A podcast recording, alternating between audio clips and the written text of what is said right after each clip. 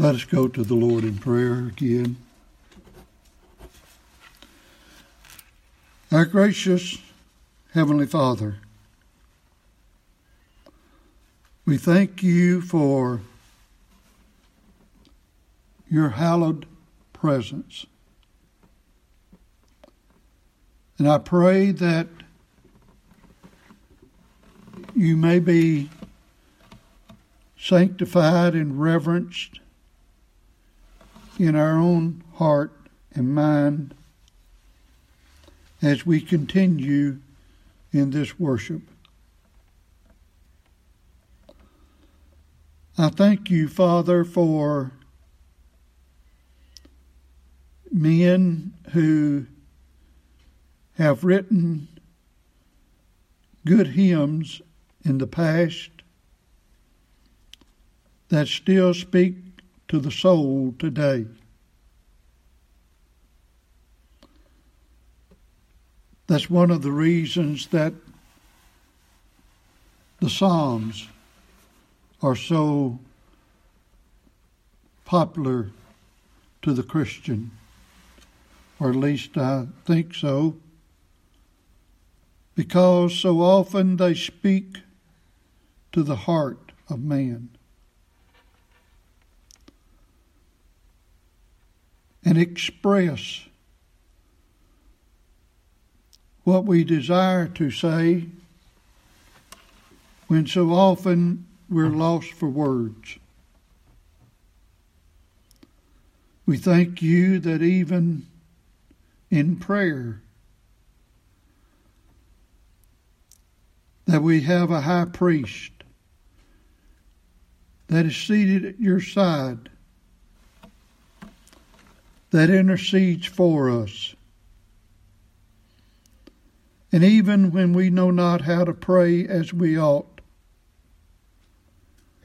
there's one that takes our requests and presents them before you in the sanctifying righteousness of the Lord Jesus Christ. And we thank you that occasionally that you bless, as it were, our cups to overflow. And we have sweet communion and fellowship with you. We read of men like Abraham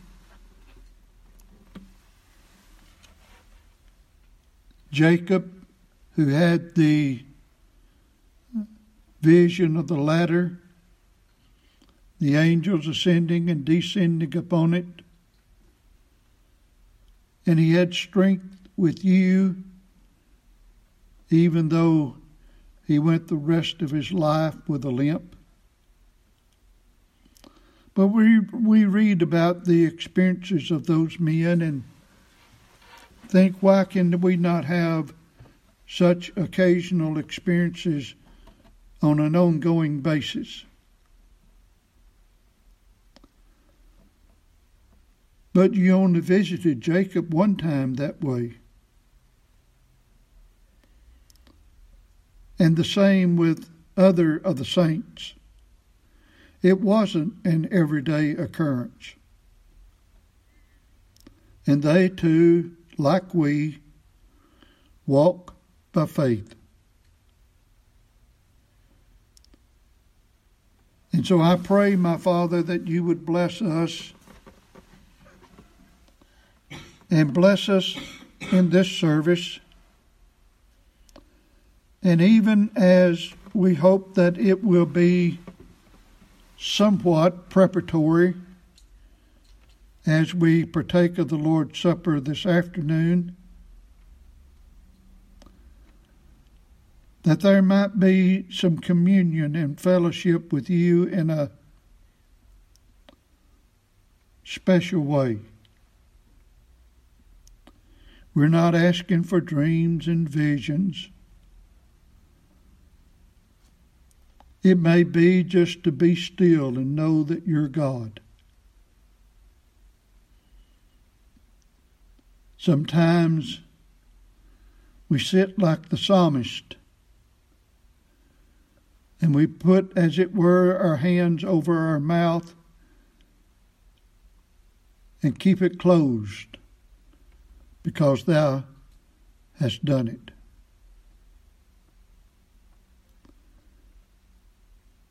There's no greater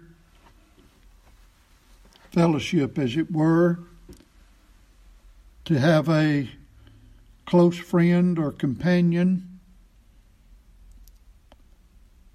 And you don't have to always be talking and making noise to enjoy their fellowship.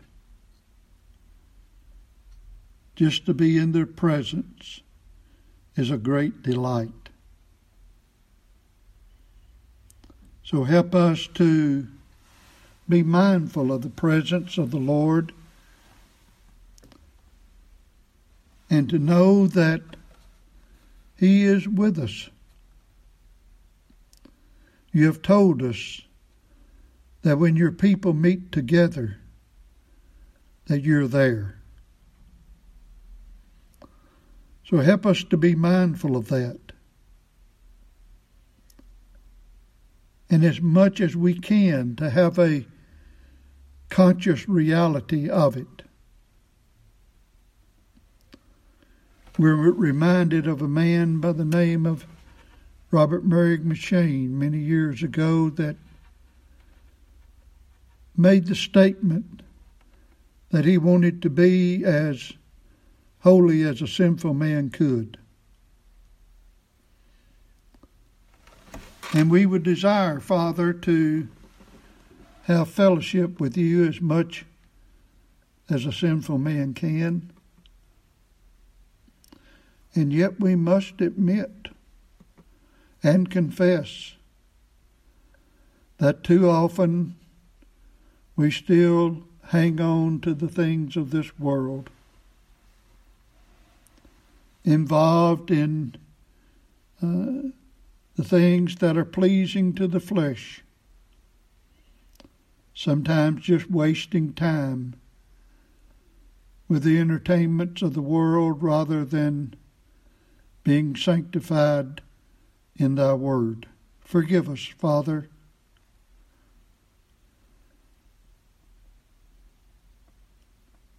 But bless us to have an anticipation and a, a continual growth as we live out our lives upon this earth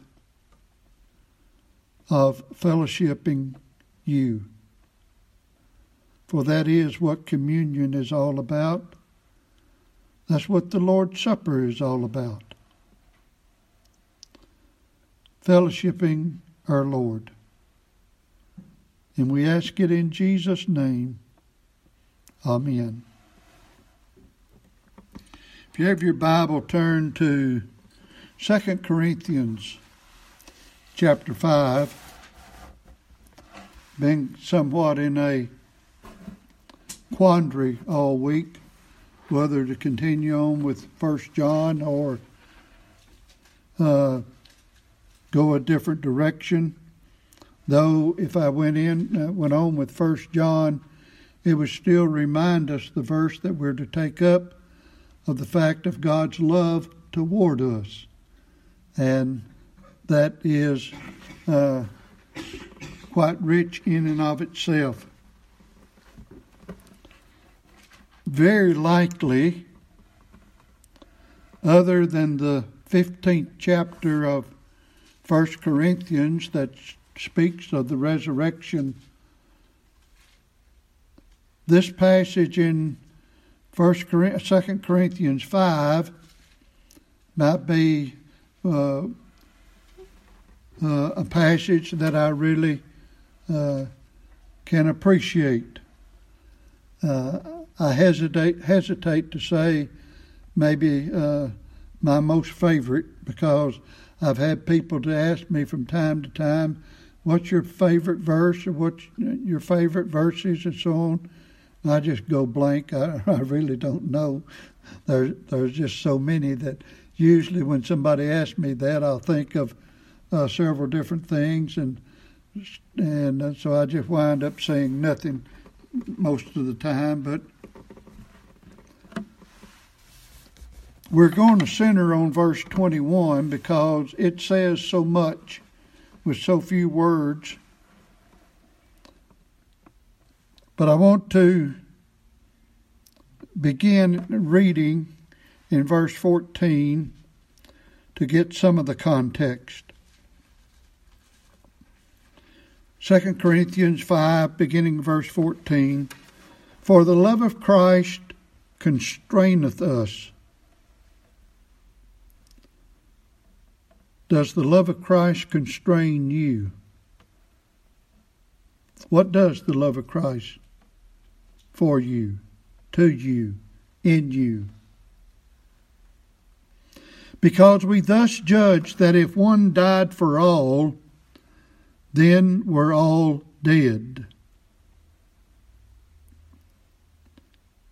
Without going into this, li- literally, this reads, The all died, that is, uh, if one died for all, then the all died, that is, they all died in Christ.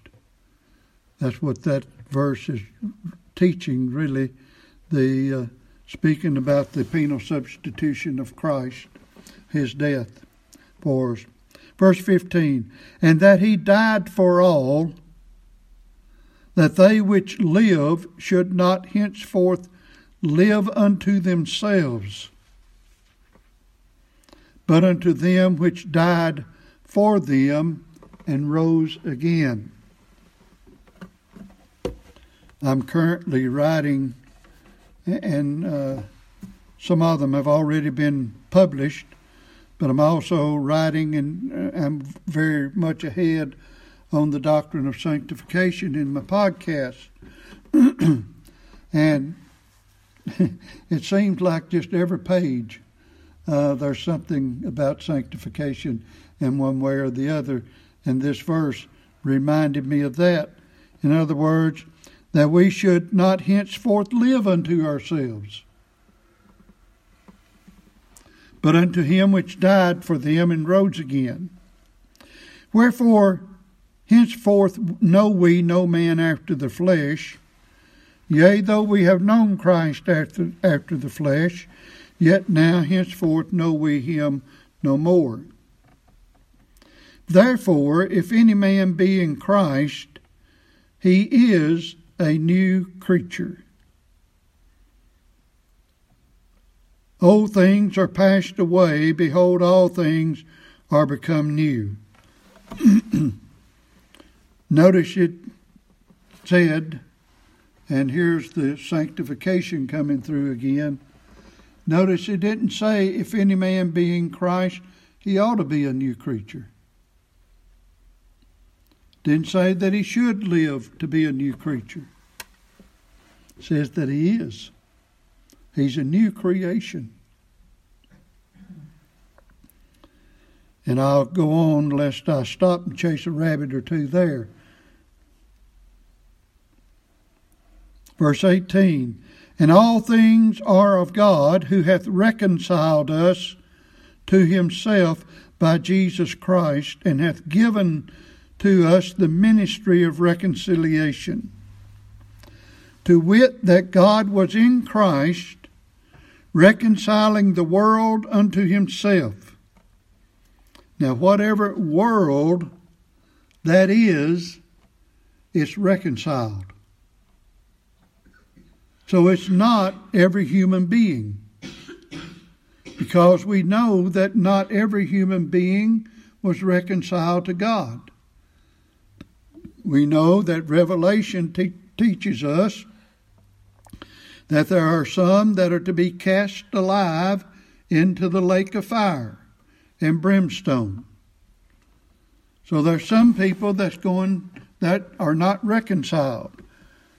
So whatever world is reconciled here is the world whatever the world is is reconciled to God, which obviously is the elect of God.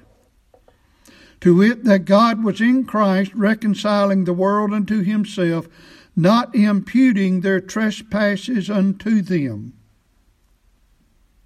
Now, beloved, we're going to be partaking of the bread and the wine later this day.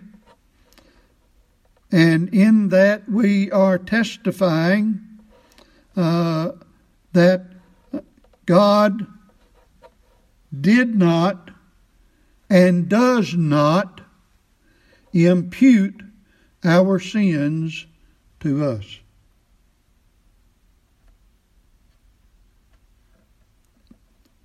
That ought to cause you to rejoice.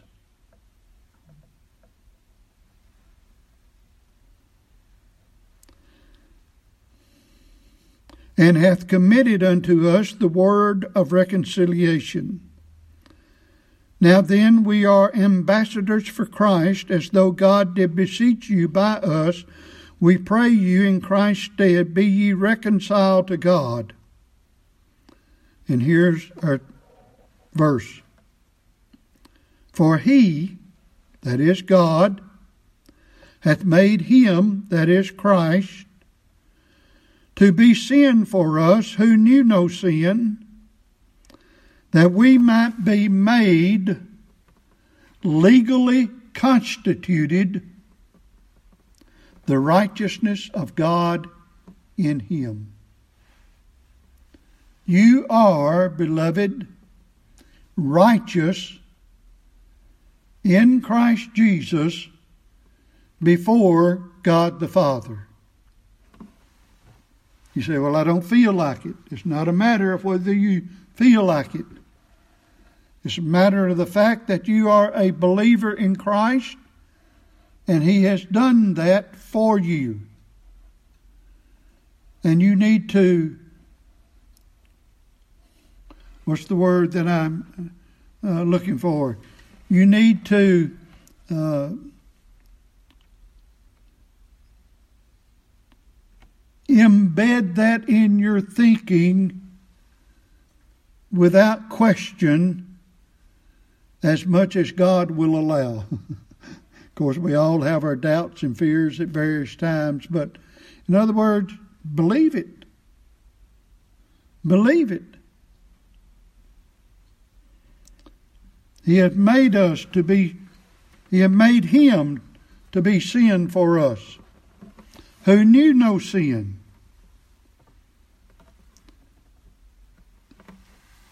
You know, uh,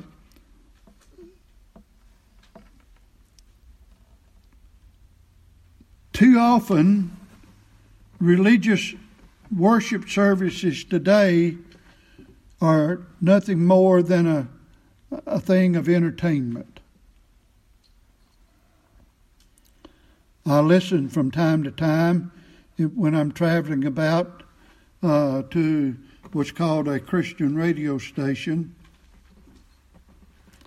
And more and more I hear songs that are of entertainment rather than honoring and glorifying to God. And occasionally, some will bring up some of the old songs that are good, but after they have revised them with their modern music, uh, they're not even appealing to me.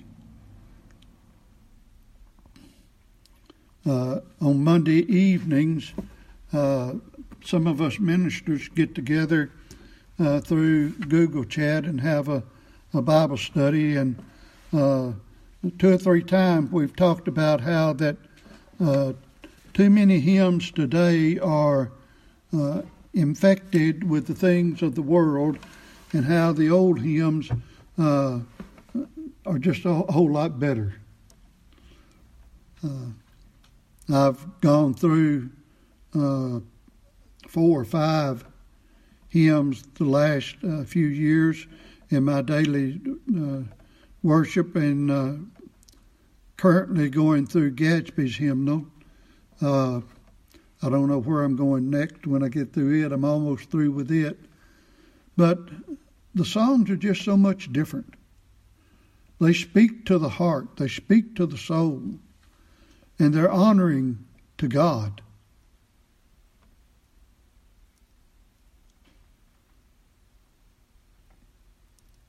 And if there's anything that I want to do for us today, is to bring our thinking back, if it's not already there.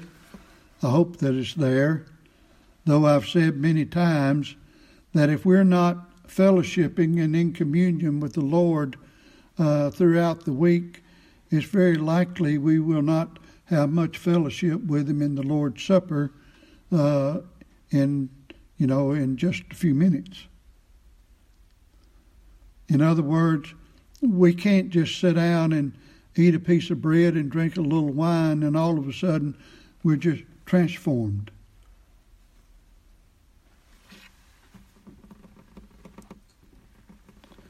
Early in my Christian growth, early, uh, shortly after uh, my change, I, I, used to think that there would be some type of uh, hocus pocus or some type of special feeling that I ought to get uh, in the Lord's Supper.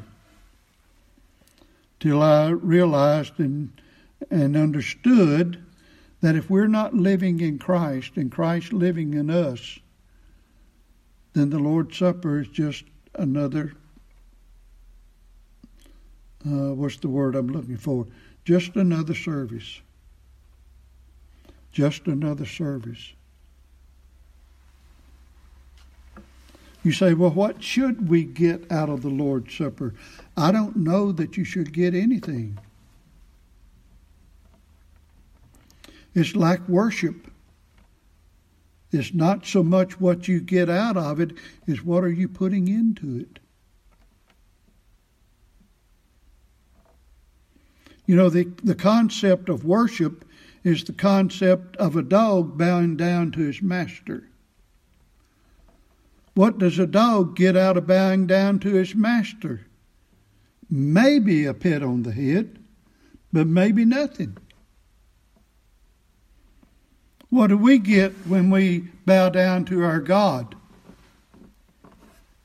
In other words, our love and devotion should be so much for God and the things of God that it is a privilege and an honor to bow before His presence.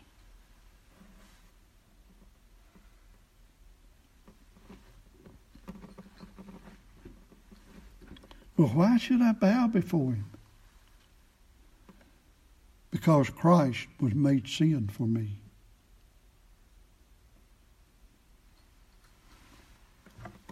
Christ was not a sinner, he was sinless.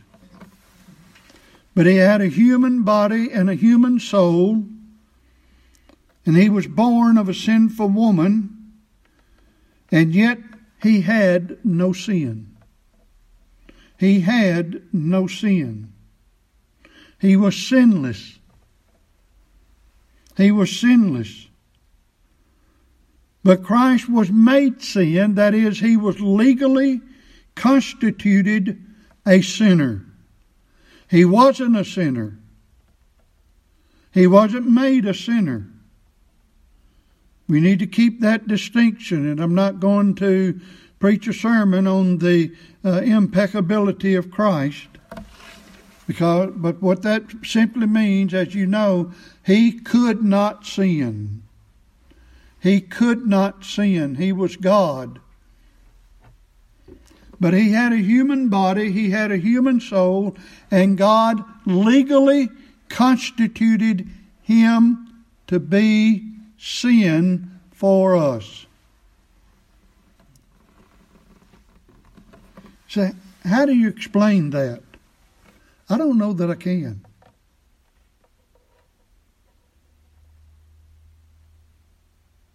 You know, too often we try to explain and simplify the the things of God, and I think too often we lose the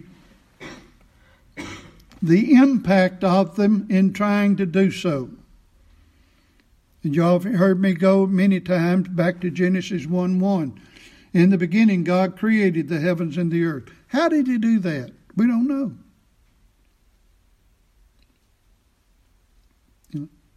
But He spoke something into existence that did not or was not there before. You say, explain it. I can't explain it. I've already explained all that God has told about it. He created the, the, the heavens, He created the stars and the planets. But He tells us in Isaiah, He created the earth to be inhabited. So I don't have to worry about uh, is there life on other planets. Earth is inhabited. You say, what if they find life there someday? Well, God doesn't want me to worry about it. He said, I created the earth to be inhabited. That's what He wants me to know. That's what I'm to believe. That's what I'm to preach. And I'm just to leave it that way.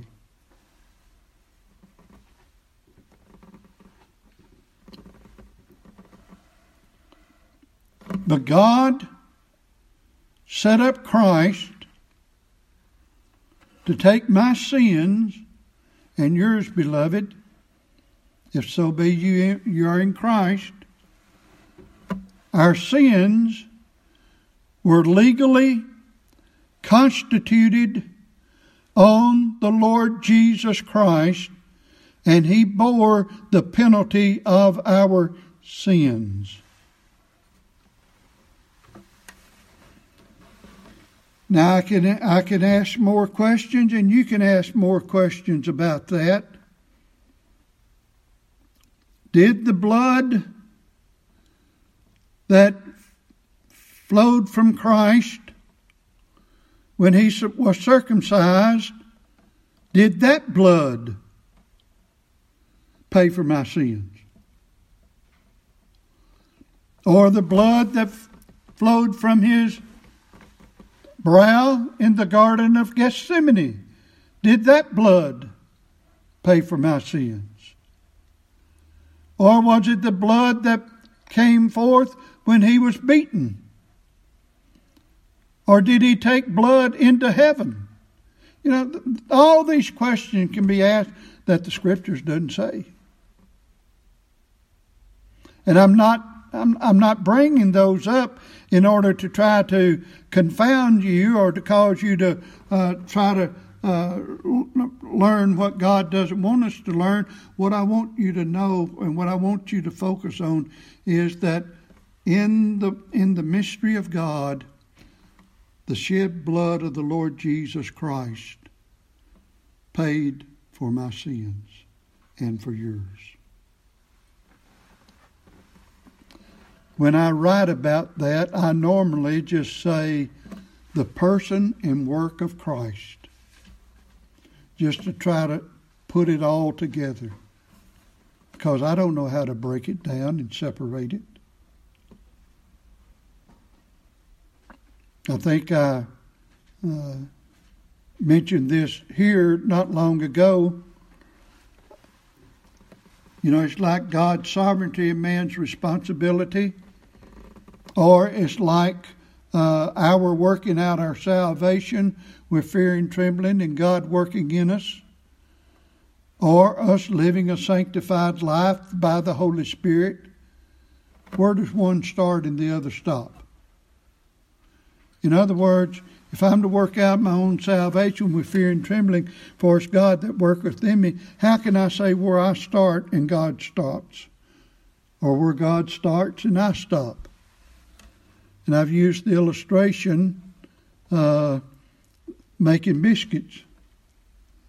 You take flour, you take milk, you take shortening, uh, you take baking soda, soda or baking powder or maybe eggs or whatever whatever all your ingredients are.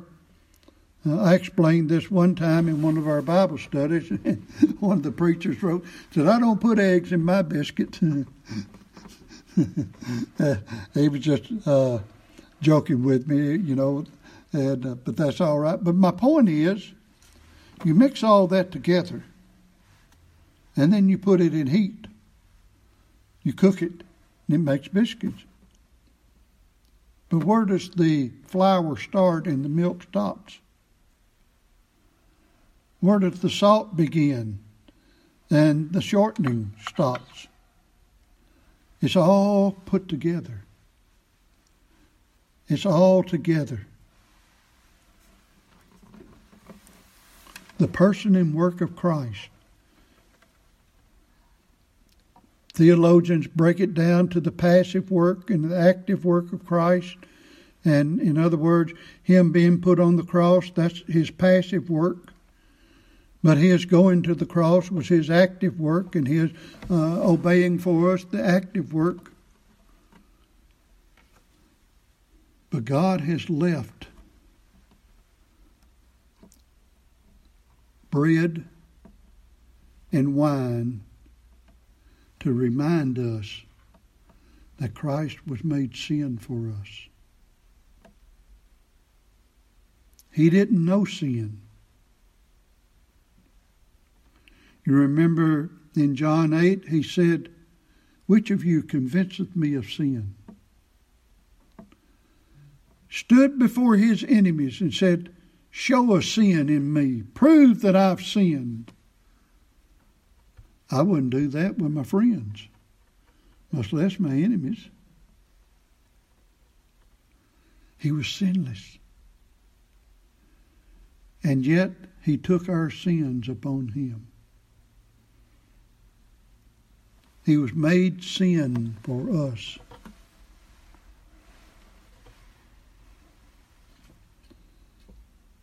he cried out, My God, my God, why hast thou forsaken me? But he did that for you. He did that for me. He endured all that he endured because he loved me and gave himself for me. He loved you and gave himself for you. You haven't seen him yet.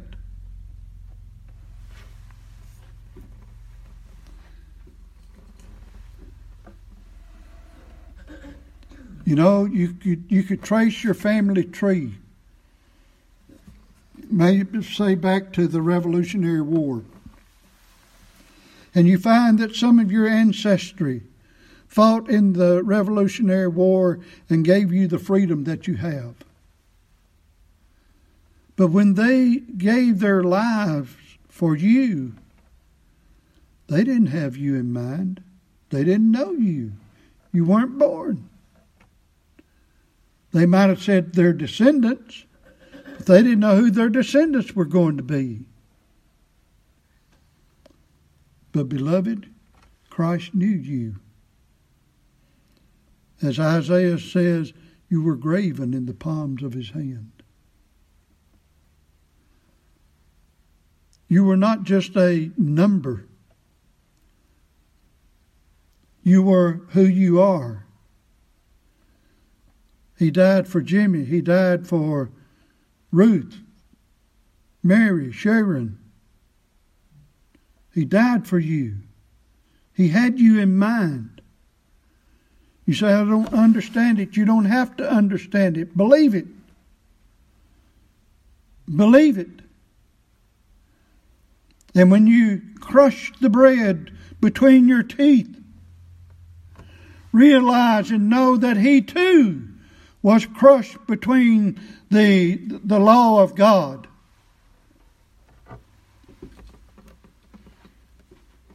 And when you drink the wine, realize and know that he too poured out his blood for you. It talks about his blood being poured out. It talks about him taking our blood into heaven. And theologians talk about all of that and how, uh, how all of that happened. Uh, I don't know how it happens. I just preach it. He did it for you. That you might be made the righteousness of God. He was legally constituted a uh, to be sin for you, and you were legally and are legally constituted righteous.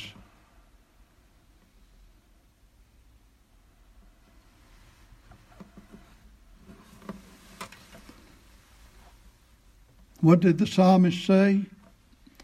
Blessed is the man whom the Lord does not impute sin. You say, but I'm a sinner. But he said, I'm not going to impute sin to you. I deserve hell. Yes, but I'm not going to send you to hell.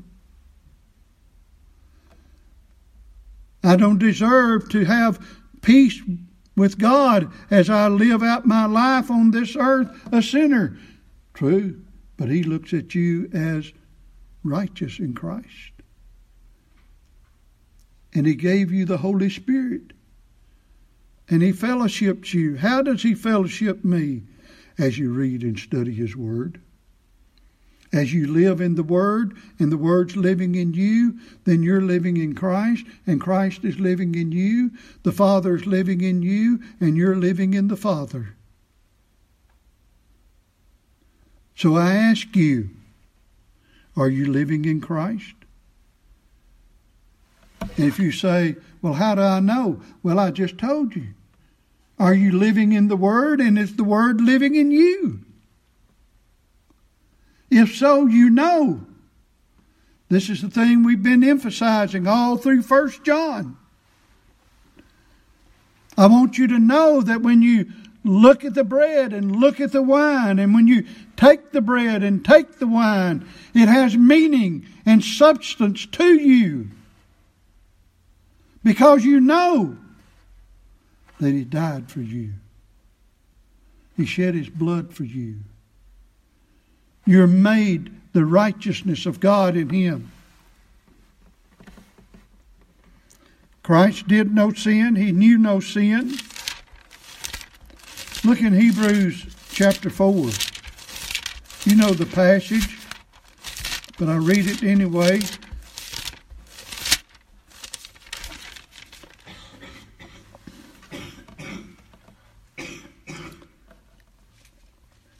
Starting verse 14 seeing then that we have a great high priest that is passed into the heavens jesus the son of god let us hold fast our profession. We have a great high priest. He's in heaven. You say where is that? Wherever he is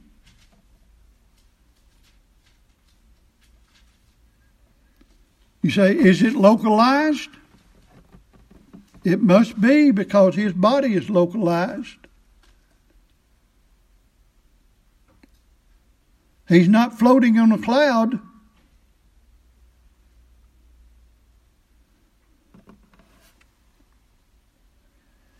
What does Hebrews tell us? Abraham looked for a city which hath what? Foundations. You say, are you saying there's a physical city up there somewhere? I believe so. Because Revelation tells me that the holy city comes down from God out of heaven. And the tabernacle of God dwells with man. You say, Well, I don't understand it. You don't have to understand it. Believe it. Believe it. John 14 says we have an abiding place. In my house, in my Father's house are many mansions, many abiding places. And yet, Romans 8 says that we're joint heirs with Christ. In other words, we inherit everything Christ inherits. And what did he inherit? The whole glory world. You say, well, you mean I'm going to be able to travel throughout the glory world? Very likely. Well, what's that going to be like? I don't know. We'll have to wait and see. But everything he inherits, I inherit. We're joint heirs, joint heirs with Christ. I'm righteous. He's righteous.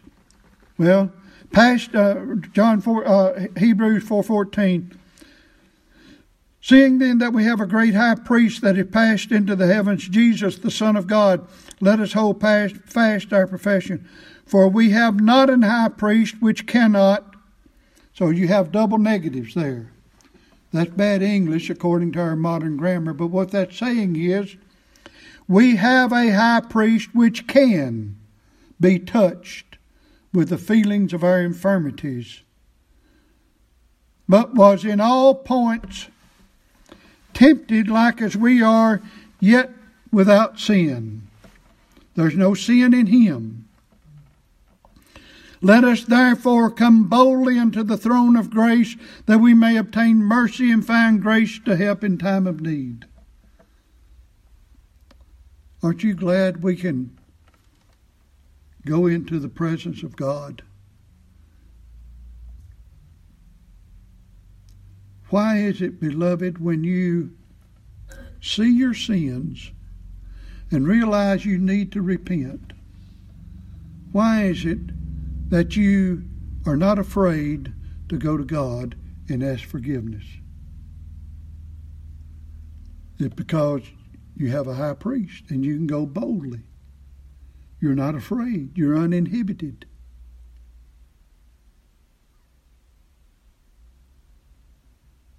You don't have to wait till you get better. I like the, the song that says, uh, uh, if you're, well, I'm not going to quote it right, but if you wait to, till you're better, you'll never come at all. If I wait till I get better before I go to the Lord, I'm, I'm not going to get any better my my my betterness I don't know if that's a word, but my betterness is in Christ, not in me. And because I am made cleansed by the blood of Christ, I can go before my Father. But he knew no sin, and yet he was made sin for us.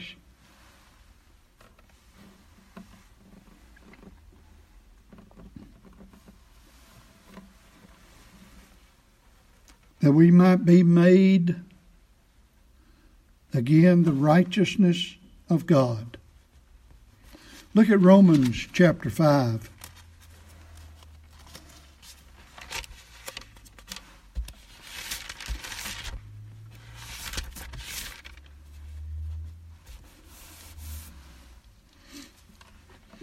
We don't have time to go through all of the different verses here, but I just want to focus on verse 19. For as by one man's disobedience we were made legally constituted sinners, so by the obedience of one, that's Christ, shall many be made legally constituted righteous. you are at the same time not in the same relationship, but you are at the same time a sinner and righteous. You are a sinner in and of yourself. But in Christ Jesus, you are righteous. You're made legally constituted, made righteous. Made righteous. Beloved, if you get nothing else out of the message, I hope that when you see the blood, see the bread, and see the wine and partake of it, you think of these things.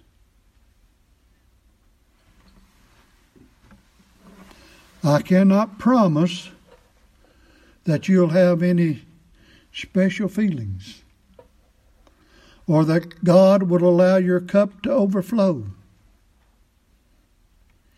But, but if He does, that's icing on the cake. That's icing on the cake. Frankly, Speaking of myself, I've always thought, probably I would say, used to say, I've always felt that there's something lacking when I partake of the Lord's Supper, that I'm missing something. But I wonder maybe if I'm trying to get more than what God gives. I don't know. I have to leave that with Him. But, beloved, if you're fellowshipping the Lord as you go about day after day, most likely you're going to continue fellowshipping Him the same way as you're partaking of the bread and the wine. We're not like the Catholics nor the Protestants that have some special something that these are sacramental and they bestow some measure of grace upon you. No, your grace is found in Christ, not in the bread or the wine. Your grace is found in Christ. Let's pray. Holy Father, You know how sinful we are, and you know our constitution. And you know how we are prone to go from one extreme to the other. I would ask that you would bless us to partake of the Lord's Supper as you would have us to and bless us to get as much out of it as you would have us to.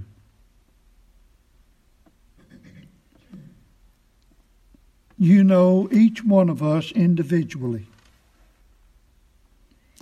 You know what we need, you know who we are. And bless us not to look for more than what's there, but help us to not lose out either. In reality, Father, I know not how to pray as I ought, but you know what I'm trying to say, and I'd ask, I would ask that you would answer our petition to your honor and glory. In Jesus' name, amen.